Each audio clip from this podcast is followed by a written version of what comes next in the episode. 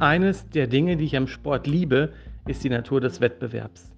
Ohne Wettbewerb wäre der Sport nicht so spannend, wie er ist.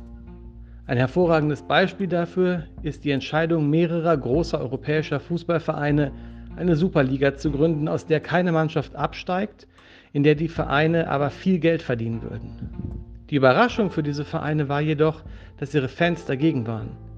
Leider hatten die Verantwortlichen nicht beachtet, was die Anhänger wollten. Jene schätzten den Wettbewerb in ihrer Lieblingssportart höher als mögliche finanzielle Gewinne. Hinzu kam, dass die Spieler dieser Vereine auch auf der Seite der Fans waren. Auf der einen Seite lieben wir den Wettbewerb und er ist ja auch eine gute Sache.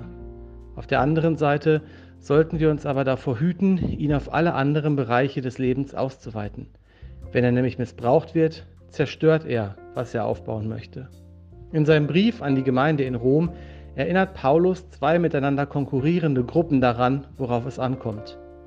Einerseits war da die Prahlerei der Juden. Wir wurden mit der Offenbarung Gottes beauftragt und sind seine Diener. Das hatte ihnen nicht gerade geholfen, als wahre Vertreter Gottes angesehen zu werden. Andererseits wurde die von den Juden verachtete Gruppe der Nichtjuden von Gott daran erinnert, wie weit sie sich von ihm entfernt hatten. Beide Gruppen waren auf Gottes Barmherzigkeit und Gnade angewiesen, die Gott ihnen in Jesus Christus, ihrem Herrn und Retter, schenkte. Denn alle haben gesündigt und in ihrem Leben kommt Gottes Herrlichkeit nicht mehr zum Ausdruck. Und dass sie für gerecht erklärt werden, beruht auf seiner Gnade. Es ist ein freies Geschenk aufgrund der Erlösung durch Jesus Christus. Römer 3, Vers 23 und 24. In den ersten drei Kapiteln des Briefes an die Gemeinde in Rom wird deutlich, wie verloren wir vor Gott sind. Wenn wir Gott beim Wort nehmen, dann haben wir keine andere Wahl, als uns vor ihm und voreinander zu demütigen. Wir sitzen alle im gleichen Boot. Das heißt, wir alle sind sündige Menschen, die durch den Glauben an den stellvertretenden Tod von Jesus Christus am Kreuz gerettet werden.